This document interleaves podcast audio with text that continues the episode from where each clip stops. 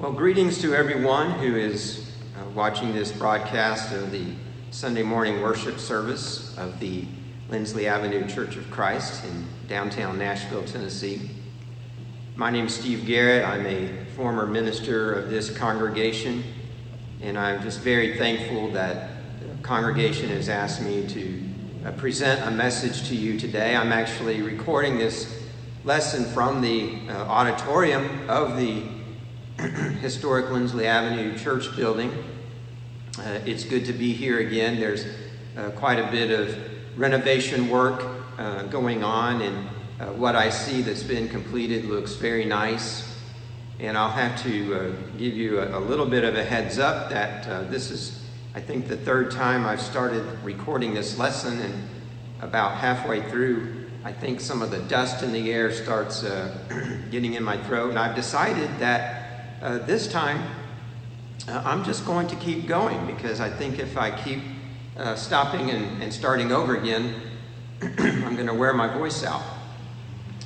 But I just thought it would be nice to, to record the message from here, and we will uh, partake of the Lord's Supper uh, at the conclusion of the lesson. Have you ever heard of a preacher who was angry at his own success? Well, in our lesson this morning, we're going to learn about a preacher just like that. Most of us who grew up in the church and, and went to Sunday school or vacation Bible school have, have heard about Jonah, haven't we?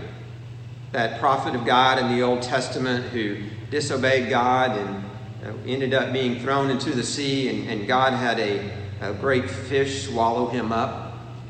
I want us to talk about Jonah today and what happened to him and I want us to learn some lessons from Jonah that I think can be very helpful to all of us. you know, Jonah was a man who God called to go preach to the wicked city of Nineveh. And instead of going to Nineveh, he went in the opposite direction. Several years ago, there was a, a defensive end for the Minnesota Vikings named Jim Marshall who intercepted a football in, in the on the middle of the football field and he ran the wrong direction because he was confused. Jonah, however, went in the wrong direction on purpose. Whatever his reasoning, we see that he was rebellious against God. And let's look at four lessons we can learn from Jonah and his rebellion against God. One is that rebellion against God carries a very high price. Turn with me, if you will, in your Bibles to the book of Jonah and chapter 1. Jonah chapter 1. It says, Now the word of the Lord came to Jonah, the son of Amittai, saying, Arise and go to Nineveh, that great city, and cry out against it, for their wickedness has come up before me. But Jonah arose to flee to Tarshish from the presence of the Lord. He went down to Joppa and found a ship going to Tarshish. So he paid the fare and went down into it to go with them to Tarshish from the presence of the Lord. But the Lord sent out a great wind on the sea, and there was a mighty tempest on the sea, so that the ship was tossed about to be and about to be broken up.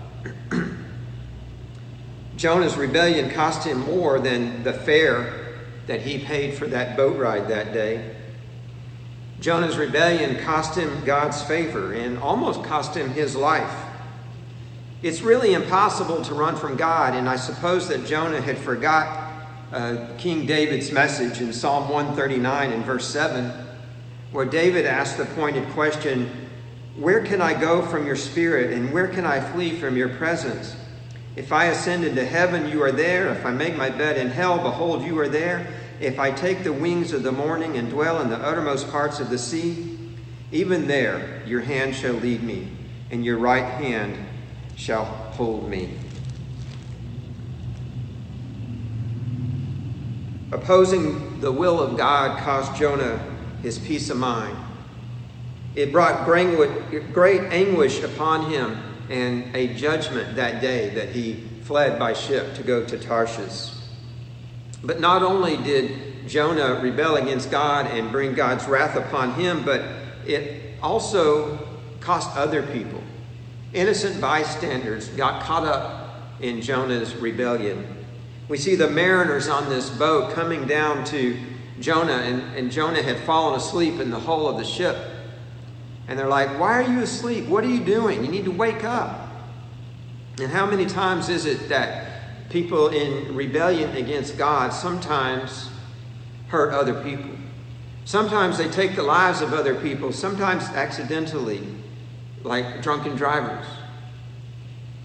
For a couple of summers, I was able to help at a youth camp called Camp Cope. And the children at this camp ranged from first grade through high school. And they were there because they had one or more parents of their parents were in prison.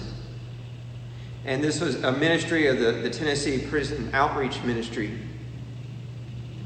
And you can really start to see the effects uh, on these innocent children and how they're having to grow up without one or more of their parents. And you can see the cost of rebellion against God. It's not just upon the person who is rebelling, but also falls on those sometimes that they even love.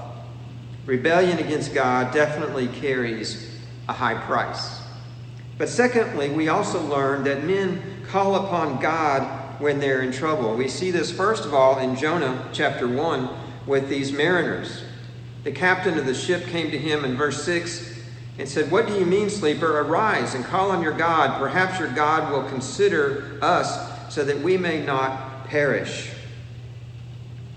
So they come to Jonah and they, they beg him to start praying to God so that they can be saved.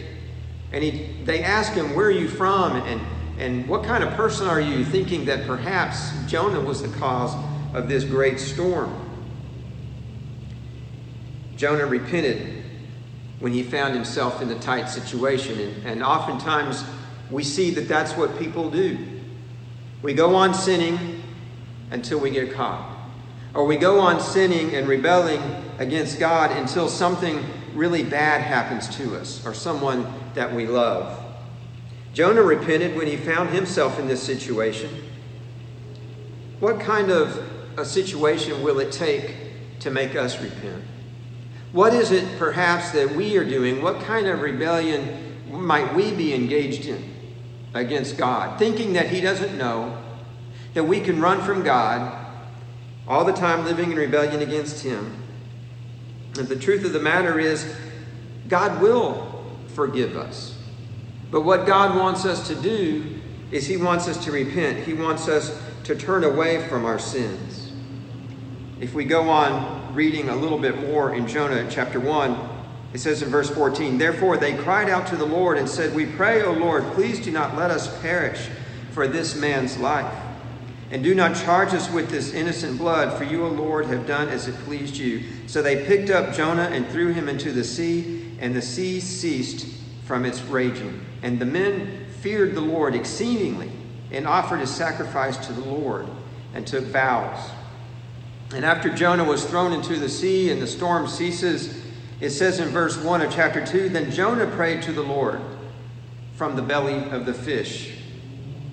And he says down in verse 6, You have brought me up my life from the pit, O Lord my God. In verse 7, chapter 2, When my soul fainted within me, I remembered the Lord. And my prayer went up to you into your holy temple. And I will pay, he says in verse 9, I will pay what I have vowed. Salvation is of the Lord. Now the word of the Lord came to Jonah a second time, saying, Arise and go to Nineveh, that great city, and preach to it the message that I tell you.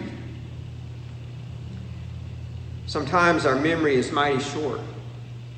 Sometimes we forget that Jesus is with us.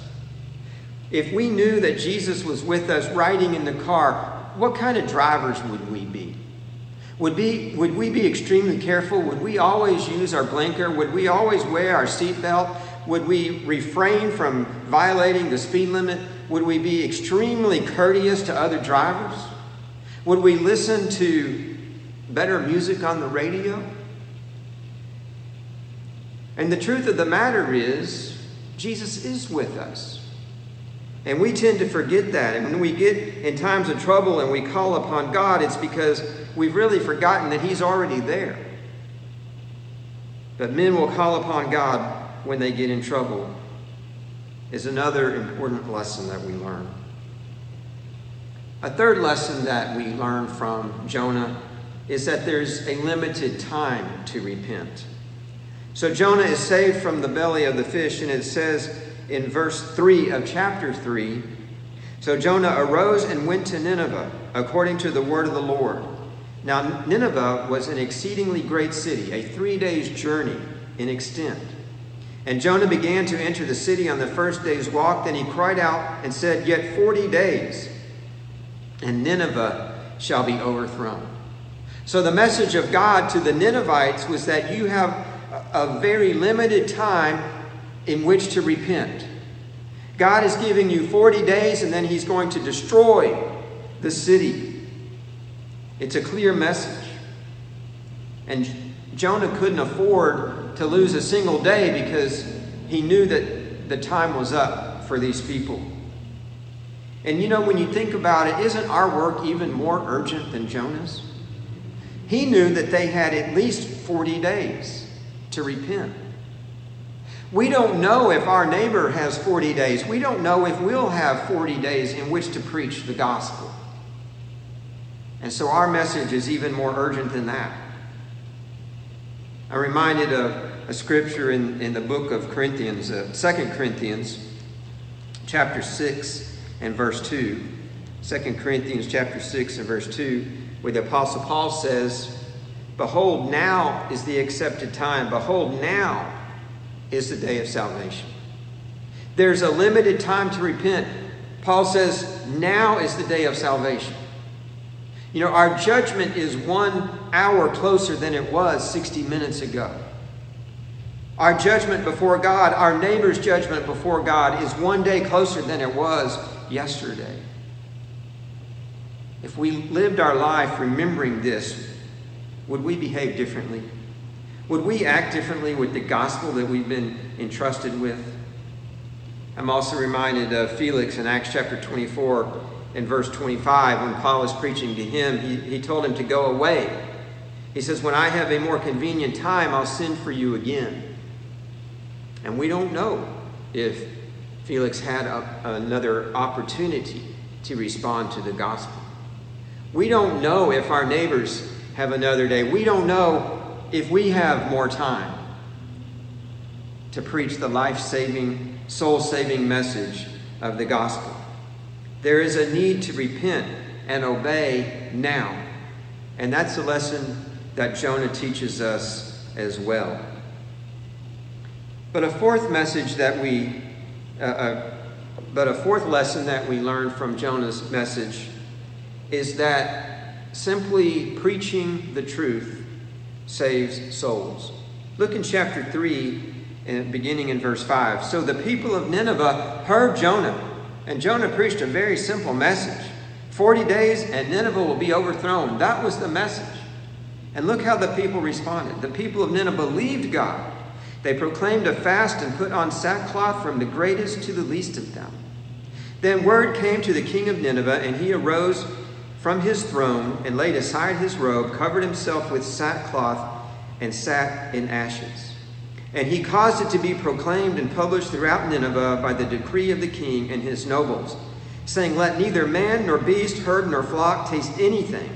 Do not let them eat or drink water, but, but let man and beast be covered with sackcloth and cry mightily to God. Yes, let every one turn from his evil way and from the violence that is in his hands.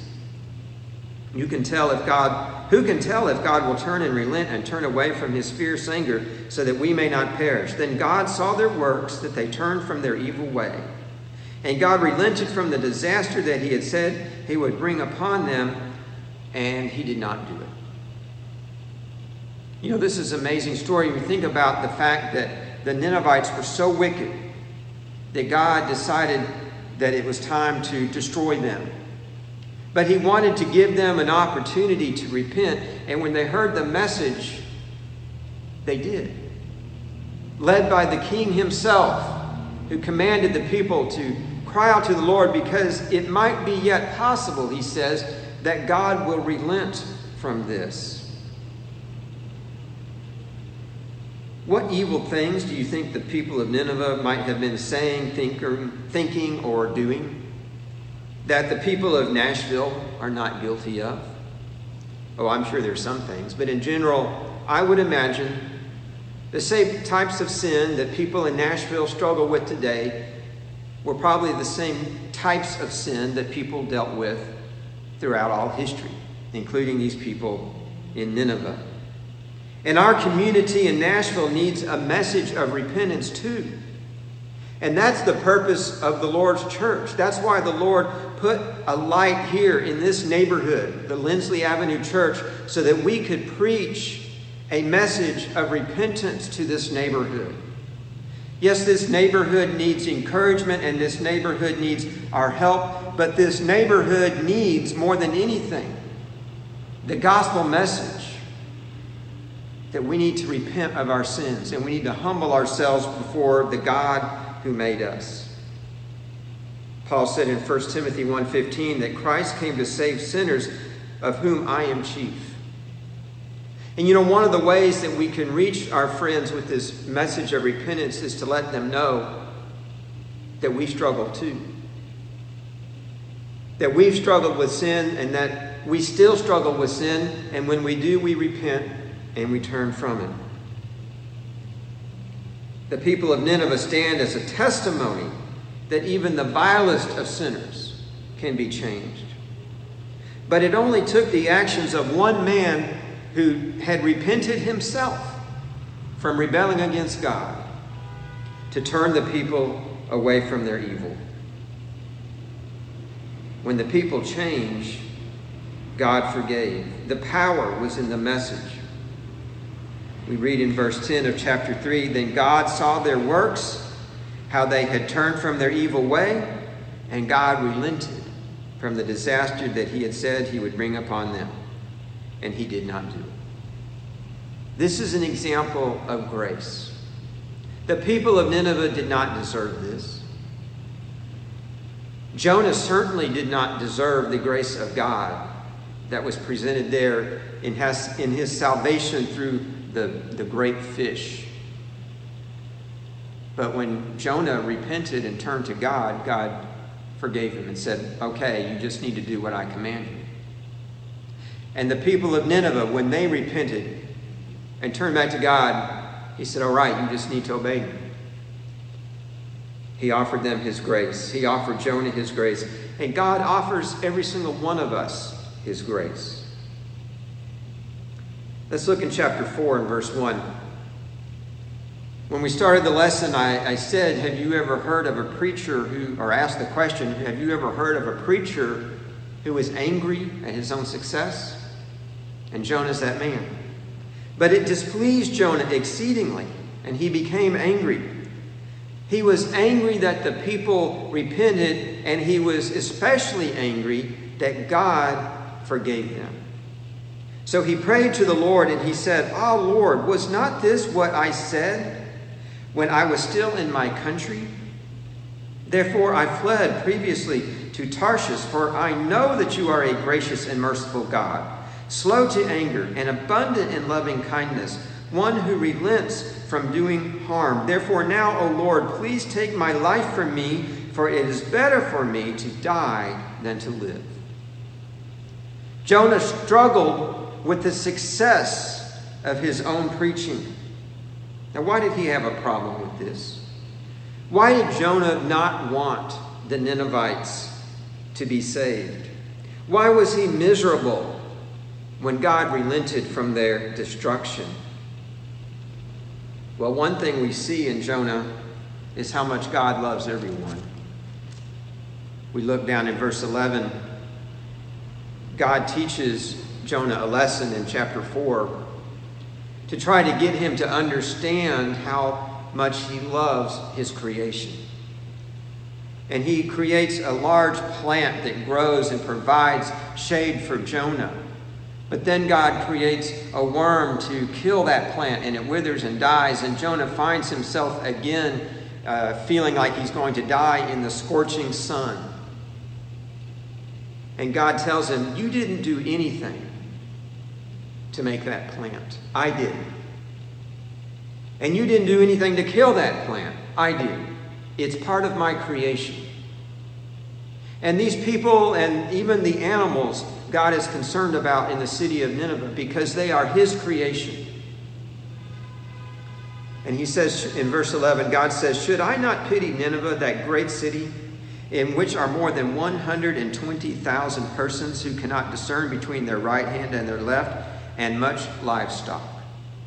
And some interpret this when it t- says these people who cannot discern their right from their left, meaning God wasn't even counting the, the young children in this number.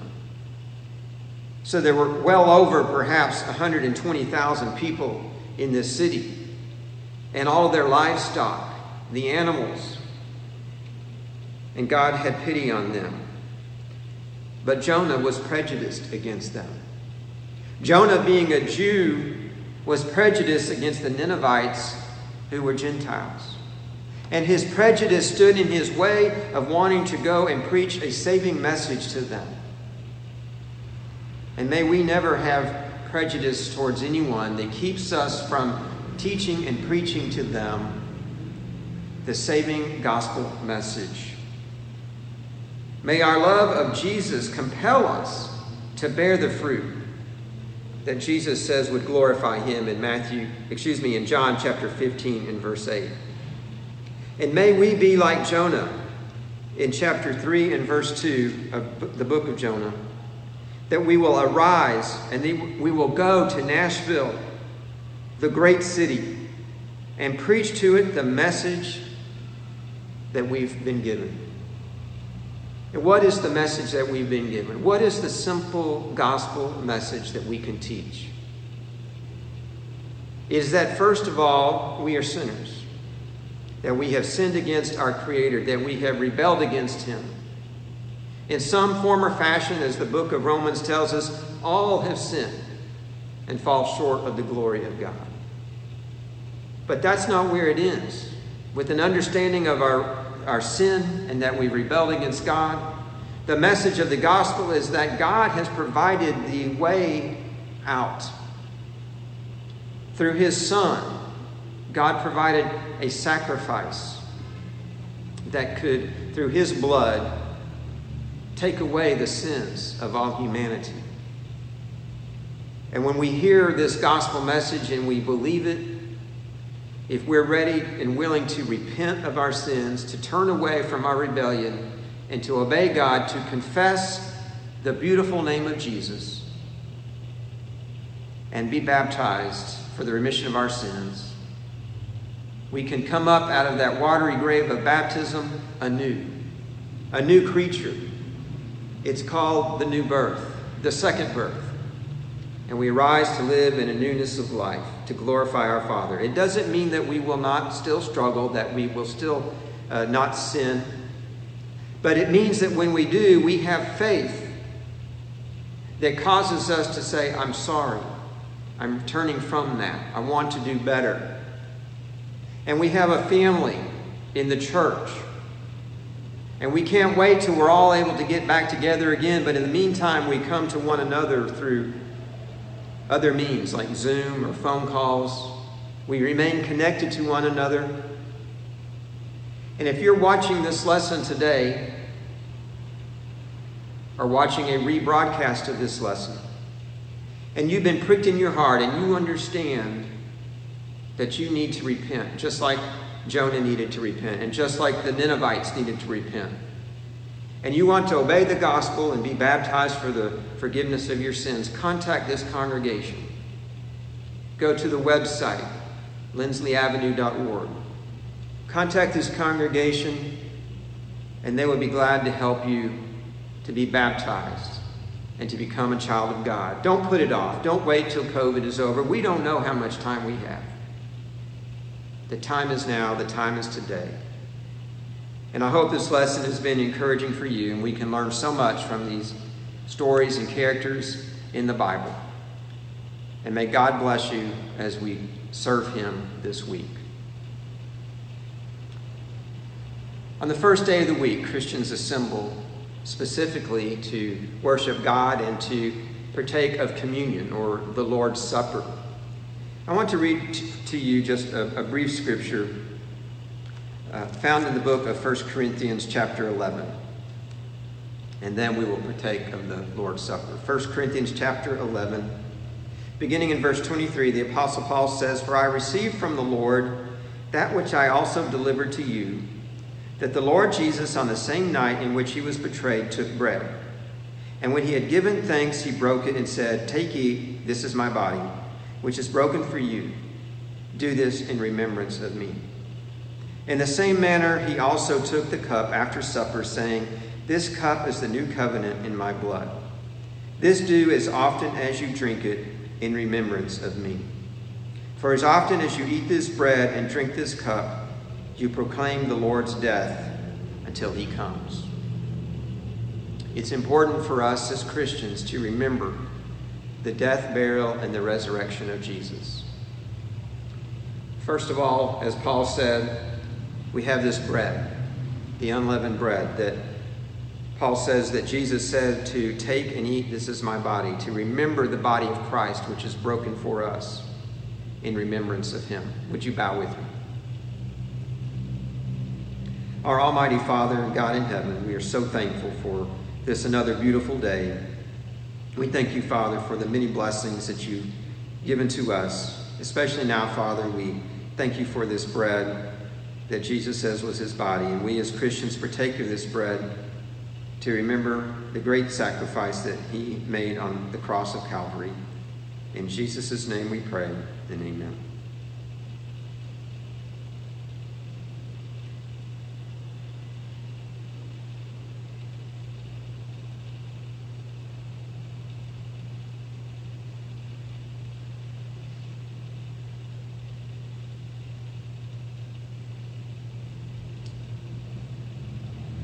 Next, we're about to partake of the cup, the fruit of the vine, which Jesus said would remind us of his blood, that his blood instituted a new covenant, replacing the Old Testament, establishing a New Testament based upon his sacrifice.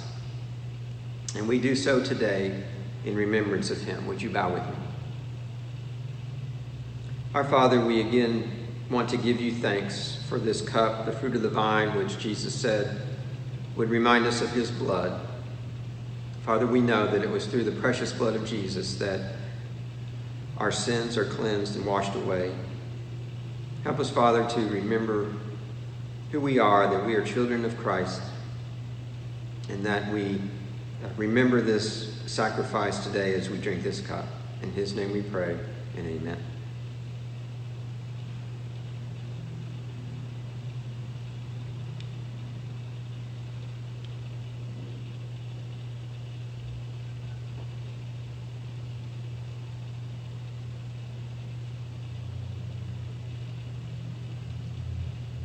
Another commandment that we as Christians have in uh, 1 Corinthians 16 1 and 2 is to lay by and store on the first day of the week.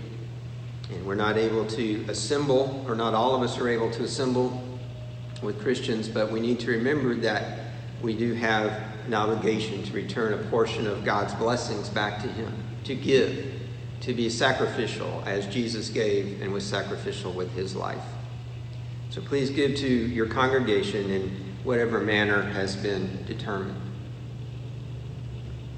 Again, thank you for uh, watching this broadcast of the worship service for the Lindsley Avenue Church of Christ here in Nashville, Tennessee. I hope that you gained some insight in God's Word today and that you're edified and built up. And as we go throughout this coming week, let's remember that we, our time is limited here on earth. Our time's limited, the time of our neighbor is limited. And may we follow the admonition of our Lord Jesus Christ to go into all the world and to preach the gospel to every creature. He that believeth and is baptized shall be saved. Let's close our lesson and service this morning with a word of prayer. Father, we are so thankful for this opportunity. We thank you, Father, for these technical means by which we can have lessons brought to us through Facebook and Zoom and the website and, and other means. Father, these have been sources of, of comfort for us during these trying times. Father, we ask your blessings upon those who are sick, especially those of this congregation and, and those that you uh, know about. We pray, Father, that you would help them to be well. We pray, Father, for those who are suffering in any way from the COVID virus, that you will heal them. We pray, Father, for our land and for our country, that you will bring peace and healing.